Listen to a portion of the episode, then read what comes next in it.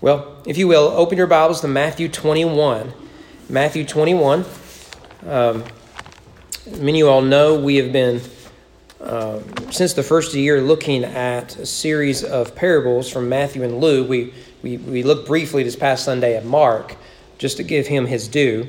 All four gospel writers include either parables or parabolic sayings. John, more metaphors than, than parables, but, you know, we live in a day and age where words don't have meaning anymore. So, um, but uh, I think we can look at the parable, one of the parables where Jesus takes us directly to the cross. So, with that, if you will, stand with me out of reverence to God's word. We want to read um, Matthew 21, verses 23 to 46. Matthew the evangelist writes on the inspiration of the Holy Spirit. When he entered the temple, the chief priests and the elders of the people came up to him as he was teaching and said, By what authority are you doing these things, and who gave you this authority? Jesus answered them, I will also ask you one question, and if you tell me the, the answer, then I will also tell you by what authority I do these things. The baptism of John, where did it come from? From heaven? From man? And they discussed among themselves, saying, If we say from heaven, he will say to us, Why then did you not believe him? But if we say from man, we are afraid of the crowd, for they all hold that John was a prophet. So he answered Jesus, We do not know. He said to them, Neither will I tell you by what authority I do these things. What do you think? Man has two sons. He went to the first and said, Son, go work in the vineyard today. And he answered, I will not. But afterward he changed his mind and went. He went to the other son and said the same. And he answered, I go, sir, but did not go.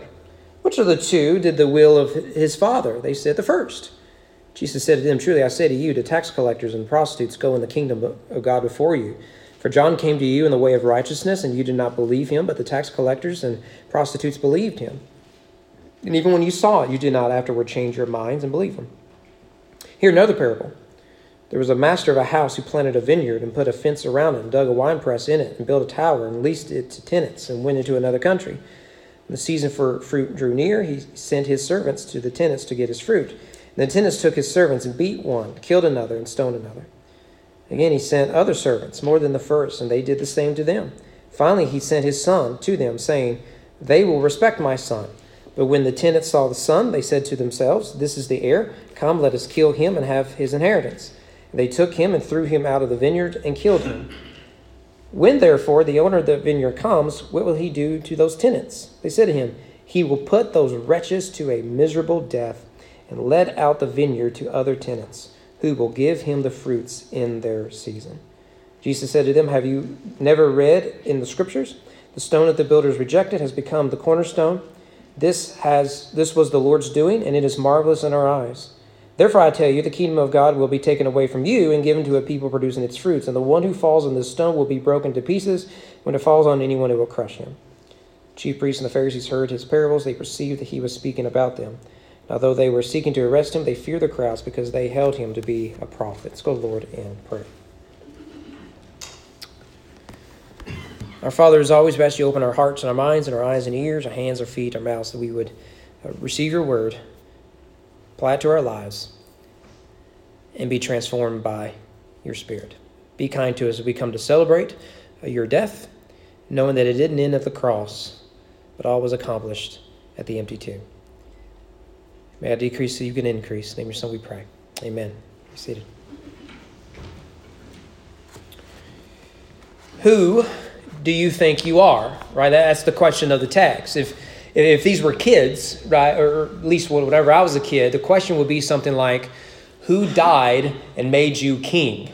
Right? That's the question we, we would ask. If, if, if, if we were minding our own business, me and the buddies, and someone came in and started following us, we'd look at them and say, I'm sorry, who died and made you king? Right?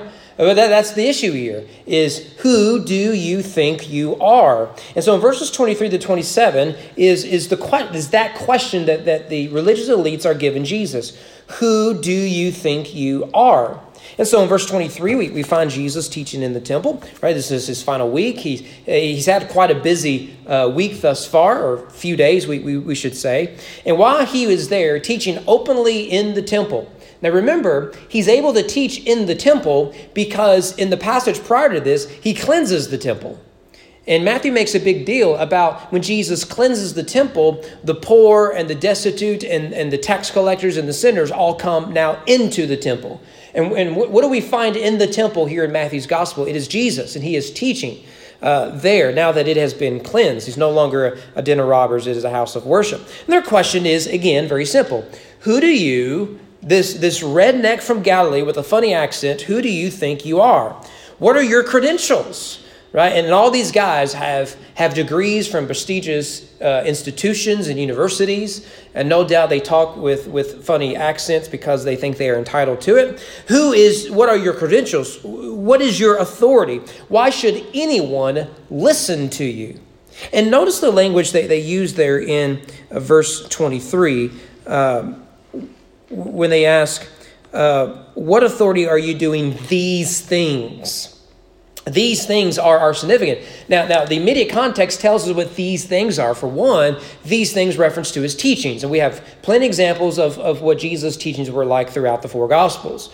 But his immediate context is two events. We've already mentioned the cleansing of, of the temple. That would have been uh, newsworthy, to say the least. A guy shows up with a whip, and uh, gets rid of all the money changers. You know, uh, basically what he did was he changed the color of the carpet at the Baptist church without asking anyone's permission, right? There wasn't a vote on it. He just showed up and did it, and that would have made all the religious people very upset. You, you don't change something that we've had it this way for, for, for decades, even centuries, but Jesus does it anyways. But even before that, it, it might be a hint at his triumphal entry. Who do you think you are to walk in Jerusalem, little Galilean, little carpenter's kid, and to think that you're royal?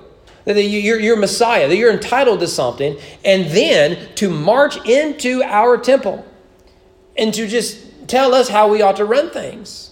You don't have the credentials that we have. You don't have the experience that we have. You don't know all the stuff that we know or have the authority that we have. So Jesus does what every good rabbi at this time would do. Uh, no doubt we, we do it today. It gets quite annoying. Maybe your father did this. You would ask him a question, and he will respond with another question, right? And it gets quite annoying, but it's a very effective way of teaching. It's an effective way of, uh, it's a Socratic method, is perhaps the way you've, you've heard it today. And so Jesus says, Well, I'll answer your question, but first answer mine. Uh, uh, he says there, verse 25, the baptism of John where did it come from? Here are your two choices from heaven or from man, right? Now, I don't know what sort of student you were, but I love true or false questions on a test, especially if it were a subject I hadn't studied for. Because I knew that no matter what, you'd at least get a 50%, which means depending on what your GPA was uh, for, for that class, that, that if, if, you, if, if, if all you needed was a 50% to pass the class, you could put true on all of them, and there's a good chance you're going to pass the class. I may or may not have done something like that in my elementary Hebrew class. Uh, it, it, it, it, Chris, that wasn't true or false. It was all vocab. It was, uh, well, I'm sure the word Israel is in here somewhere. One of these has to be Israel. Um, I did pass the class, just not with a grade that pleased anyone, but nevertheless. Uh, so, so this is a 50 50 question, right? Pick A or B. And that's all you have to do. Pick one. Um, and they are utterly, completely stumped. Now, the reason I think Jesus points us to John the Baptist is, is for one, um, the only person in whom Jesus might be connected to would be that of John the Baptist. After all, Jesus was baptized by, by the Southern Baptizer. And, and you remember at the time, uh, John himself said that Jesus is greater than him. But at least the, the, the, the, the story is there, the legacy is there. Is, is first came John, and he was baptizing. And this guy here identified with that ministry. His preaching is essentially the same. Matthew 3, John says, Repent, for the kingdom of God is at hand. Matthew 4, Jesus says, Repent, for the kingdom of God is at hand. So if there was anyone that Jesus might be connected to, not an institution, not a university, not another rabbi, it would be John the Baptist. And so, so he, he asked them this question. John the Baptist had been beheaded, and they didn't, they didn't shed one tear over it. Under whose authority did John preach? Is, is he from heaven or is he from man? right? And of course, this is it's not a quick a trick question. You and I can answer this pretty quickly, right? It's it, it, it comes from heaven. His message comes from heaven. But to the religious elites who care about the applause of the crowd, they want good polling numbers, right? They, they, they want to keep all those Twitter followers. they see this as a trick question. And what Jesus is doing is calling their bluff. On the one hand, they, they punt, right? You know, they, they think, well, you know, we'll take option C, I don't know. Have you ever watched the news, which I don't recommend anymore? But maybe you watch the news and they have a poll up, and it could be anything, right? And and they'll have, and it's a yes or no question. You know, do you think we should bomb these people, or do you think this person is an evil human being, whatever it might be? And and there's a yes, there's a no, and there is too high of a percentage that says I don't know. Has that ever bothered you? Right? It, it's it's it, it could be very obvious. You should have opinion on this, right? Um, yes, no, and then there is like 15% of people that shrugged, right? right? Like, okay, that's what they do. They choose option three, even though there wasn't an option three. And so we see there in verse 27 because they didn't answer Jesus' question, he does not answer theirs. And it's tempting for us to think that's how the passage ends. Jesus once again shows his credentials. He's smarter than they. Uh, moving on to the next uh, passage. But I think you'll see that Jesus does answer their question. Not directly, but he's, he's, he's actually taken their question by whose authority do, are you doing these things? And, and, and through these two parables, he directs it to them. He looks at them and says, You're so worried about my credentials. You're so worried about my authority. You're so worried about who I am. Let's take a closer look at who you are. Who died, Jesus asks and made you king. So he gives this first parable, which illustrates that the religious elites are hypocrites. And it's a pretty straightforward. I, I don't think we, we, we, need to go in a lot of detail here. It's, it's a very, very simple parable. There's two boys, right? And, and, the father says, I want both you kids to go into the vineyard and work, right? I think I mentioned this a few weeks ago. I, I'm becoming convinced this may be, I think I'm becoming old. For one, it's because what I'm about to say. The other is because um, every time I go running, I take ibuprofen because something happens when I sleep that I hurt when I go running.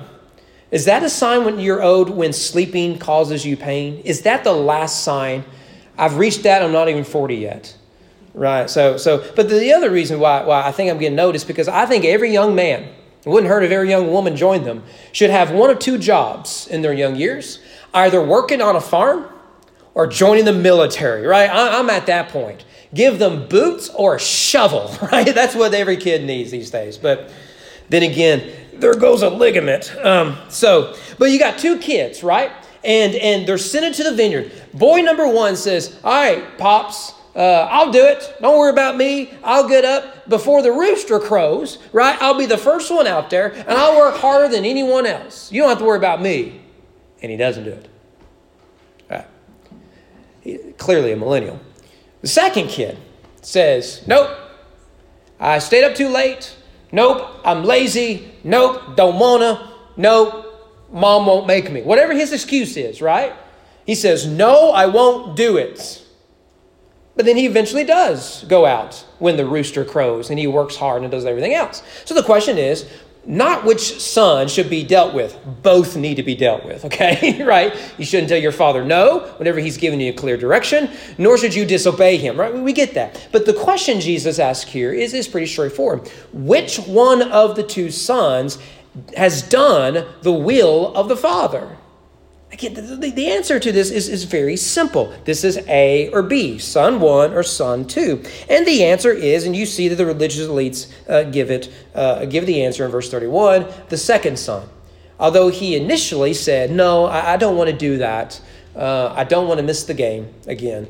Uh, uh, but he does go and obey the Father. That is the son that obeys the Father and does his will. And so Jesus then applies it for us in verse 31 and 32.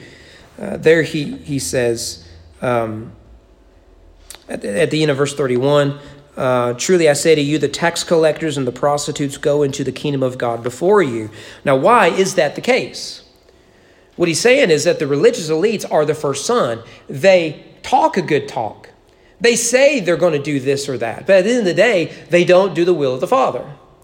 Those who have come now into the temple after Jesus cleanses it, yes, they are wicked. Yes, they are sinners. Yes, they need Jesus. But they now, having repented of their sins, are doing the work of the Father. They are doing the will of God Himself. Verse 32 For John came to you in the way of righteousness. You did not believe him. That's the issue, isn't it? John came preaching righteousness. And what did you do? You shunned him. You, you didn't want to make him one of, one of you. Wasn't his father a priest? He should have fit in right with you. And yet you, you rejected him. You do not believe him, he says, but the tax collectors and the prostitutes believed him. And even when you saw it, you did not afterward change your minds and believe. You see what Jesus is saying here. He says, Look, you guys are worse off than the tax collectors and the harlots that are now in the temple. The reason is, is because you see the clear manifestation of God's work and you still reject it. This is a, a plea from Jesus, nearing his own death, and these are the people who, who will conspire to, to kill him. He's still pleading with them you still have time to be like the second son. Although you initially rejected, though you initially disobeyed, there is still time for you to come and follow the way of righteousness. And then that leads to the second parable. You need to see here that all of this is, is connected. So, so he's clearly identified them as the second son who rejects the will of the father. Now he's going to really indict them. So if, if, if, in the first parable he, he indicts them for hypocrisy, in, in the second parable he, he, will re, he will condemn them for rejecting the will of God. This is a parable of judgment. So it starts in verse 33. Here, here's, here's another parable. There was a master of a house who planted a vineyard, put a fence around it, dug a wine press in it, built a tower, leased it to the tenants, and went into another country. Now, now if, you, if you're reading this in the first century, there's nothing unique about this, nothing shocking about it. This is the way the system works. Uh, the landowner, he buys the property, he plants the vineyard, he builds the walls around it, digs a wine press in it, builds a tower, all of that. Uh, and notice that the landlord himself does all of this. This is his work. No one can get credit for anything in this vineyard but him. He is the originator, he is the owner, he is the possessor of the vineyard.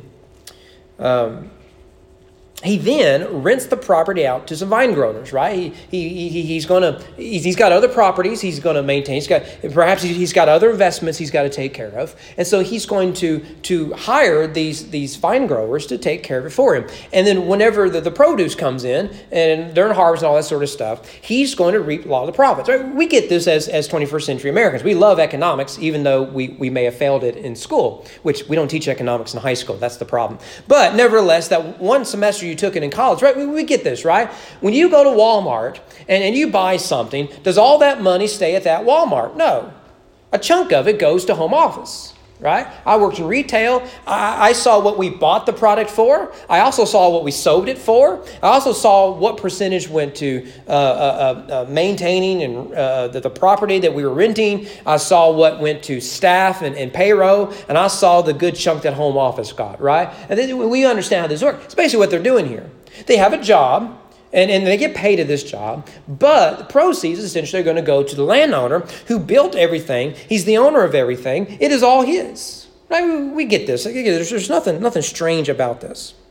Well, harvest comes, verses 34, 36.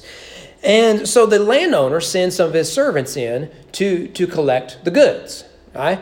And and this is their job. They're going to show up and say, okay, let's see what you've been doing. Let's see what you produced. All right. Uh, the landowner is going to be pleased with this. The master will, will, be pleased with it. Notice that it says there that they, they were sent to receive his produce. It is his. It is no one else's. It is his. After all, it's got his name on the bottle. It's got his name on the gate out front. It is his and no one else's. He's the one that owns everything. So what do they do? They come with a plan. They're going to abuse, threaten, and even murder every servant that comes. So basically, um, I will drop that joke. They're going to become the mob. Okay, I got a better joke, but forget I'm dealing with state employees. So, um, and so they they deal with all that, right? One after another. He sends another one in, and then they do the same thing. Sends another one in, they do the same thing. Now, notice verse 37. It says, um, finally, he sent his son to them, saying, They will respect my son. Now, you and I may want to say, Okay, buddy, here's the deal. If you've got a lot of employees you sent to do one job at one location and they all turned up missing, some point you need to make a phone call. And, and, and the number and the, the and the numbers are nine one and then followed by another one, right? Uh, you need to speed dial the cops and say, I can't prove it, but correlation causation thing, right? You know, uh, those burial plots were not there the last time I was here, right? Right, we get that. But remember, th- th- these are not, you know, the Marvel Cinematic Universe here, okay? You know, not every detail is going to have an Easter egg. You, we're just going to move forward. So, so, so all the servants have, have been abused and murdered and, and, and, and all that sort of stuff. And then he says to himself, Self, I know they will respect my son. He's the heir. He's the one that is going to be running the business when I'm gone. He's the one that's going to be in charge. Sure, certainly, they're going to be on his good side, right? I mean, we get this. Um, well, that is not the case. Notice what happens there, verse 38. When the tenants saw the son, they said to themselves, This is the heir. Come, let us kill him and have his inheritance. Now, again, we read that as Americans and say, His inheritance, why would they get that? Right? That's not how it works. But this is how it works here. If there is no one to claim the property, if there is no heir, it goes to the workers. The vine growers, the servants here, they would inherit. Uh, the vineyard. So the reasoning is if we get rid of him, we could take it for ourselves.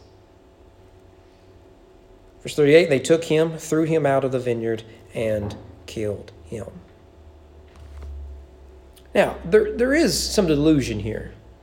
And illusion is that the vine growers forget the owner still lives. They miss that part. It's sort, sort of an important detail, isn't it? The guy's sending the servants. The guy's sending his son. He's still around. He's very powerful, very wealthy, and he's ready for a fight now. And so Jesus does with this parable what he did with the other parable is he turns into a q&a he's a good teacher here right he tells the story and then, then he, he's, he's going to apply the story but, but he wants you to catch the application right and so verse 40 and 41 uh, uh, when therefore the owner of the vineyard comes, what will he do to those tenants? Same thing you and I would do. It's bad enough you mess with all my employees. Now you done mess with my boy. Right, this is my heir. This, this is a big deal. And this is their answer there in uh, verse 41. He will put those wretches to a miserable death and let out the vineyard to other tenants who will give him the fruits in their seasons. And, uh, you see what, he's, what they're saying. We agree with this, right? I mean, there's no, no debate about it. He will come ready to throw down, right? He will be dressed in an FBI jacket and he will be leading the charge, right? He will lead the military in. He's going to deal with them. It's going to be swift Western justice, is what he's going to do. He's going to put those wretches to a wretched end. Is that what your translation says? I mean, that, I, I love that. Put these wretches to a wretched end. And then what is he going to do? He's going to get other vine growers who won't do this to him. After all, he is still the owner. Now, you see the connection with, with, with the, the, the previous one, right? Right, before you had two sons. Now you have two groups of servants. The first son says, I will work, but won't, but doesn't. Second one says, I won't work, but does. Here you have the first group of vine growers. They are abusive, violent murderers, and they are judged. Which then leads to this second group that, we're, that is hinted at. And they're the opposites. They may have came second, but they will prove to be more faithful and fruitful in the end. So, so, so, so what, do we, what do we do with this? Well, I, I think it's very clear if, if, if this helps your approach. I'm always leery of doing this, but I think it works with this parable. I think God is clearly the landowner here. He owns the vineyard. He owns the property. It's got his name on the gate out front. I, I, I don't think there's any debate about that. Uh, the, the servants who are sent to, to collect uh, the, the, harvest and the produce, I think they're clearly the prophets, right? It, Jesus and, and, the New Testament were frequently, and even the Old Testament, frequently talk about how the people of Israel rejected their own prophets, many of whom were uh, abused uh, and, and, even murdered. Uh, read Hebrews 11, you'll get a few examples there. Um, the vine growers are uh, well, more broadly speaking, the Israelites, right? They're the ones over centuries who have been uh, uh, punishing their, their, their own prophets. But here in particular, I think it's safe to say Jesus has the religious elites in, in mind. And finally, who is the son here? Well, that's probably the easiest to tell, isn't it? The son is Jesus, right? You, you knew that in Sunday school. What this is is a parable of judgments. Because the Jewish leaders have not respected the authority of the Father, that's the first parable, they will abuse and murder his Son. That's the second parable. Remember that question Who do you think you are? They're asking Jesus that. But in these two parables, Jesus is, is asking the religious elites to, to look in a mirror. And he's etched that question and applied it to them. Who do you think you are? That's the point of the parables. It's all in the context of, of those opening verses, that, that opening scene. Or really, what it is that they're asking is who died and made you king? That's the real question, isn't it? Because, because Jesus illustrates that you're, you're hypocrites, you're under the judgment of God. But notice what the second parable does. The second parable sets up the rest of the Gospel of Matthew and gives us a template by which we can read the rest of the Gospel of Matthew. What happens to the Son? The Father sends the Son as he sent the prophets, a prophet like John the Baptist. And so Jesus here is saying not that the Son is equal to the prophets or that Jesus is equal to John. And if you won't admit that John's authority comes from heaven, how much more so is the authority of the Son? I'm the one with all the authority. My authority, my rights come directly from above, from heaven, not from man. Yet, despite that, what do the religious elites do? They go and make him king by killing him upon a cross. You see, what we see here in the cross is that the religious elites, like these vine growers, think that if they kill the son, the kingdom is then theirs. But the point of the story is if you kill the son, the kingdom is now his. That's the point of this passage. After all, isn't that what he says there in verse 42? Have you never read in the scriptures? Remember, they have the entire Old Testament memorized. The stone that the builders rejected has become the cornerstone. This was the Lord's doing. It is marvelous in our eyes. The stone which the growers rejected, that is Jesus, will become the chief cornerstone. He who died will become king. The religious elites will be removed from God's kingdom in judgment, and it will be given to those who will produce fruits of repentance, like those at the feet of Jesus here, the tax collectors and the harlots. This means that the death of the Son is not defeat. It is the key, the pivotal event of victory. The religious elites question Jesus' authority to claim divinity and royalty and then to cleanse the temple because they see him rightly as a threat to their kingdom. Jesus comes and dies to all of that. So that in being raised from the dead, it now becomes his kingdom. And who is it that comes into the kingdom?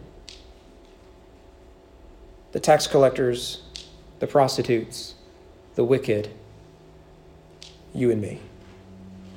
You and me. Because God's kingdom is God's kingdom, not mine. God's church is God's church, not mine.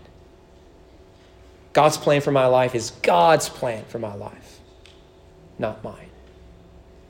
That's the key to the passage, applying it. Who do you think you are? That's the questions for the religious elites that Jesus is turning against them. It's also the question of the American elites. Increasingly, is a question of our fellow citizens. And the answer today is the same as it was when these parables were first told. Jesus is the conqueror upon a cross. He's the victor of the resurrection.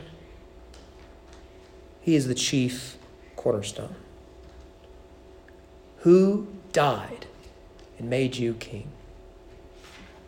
No wonder then that above Jesus' head, nailed to the cross with him as a sign, what does it say? This is Nazareth. This is Jesus of Nazareth, who's king. Let's pray.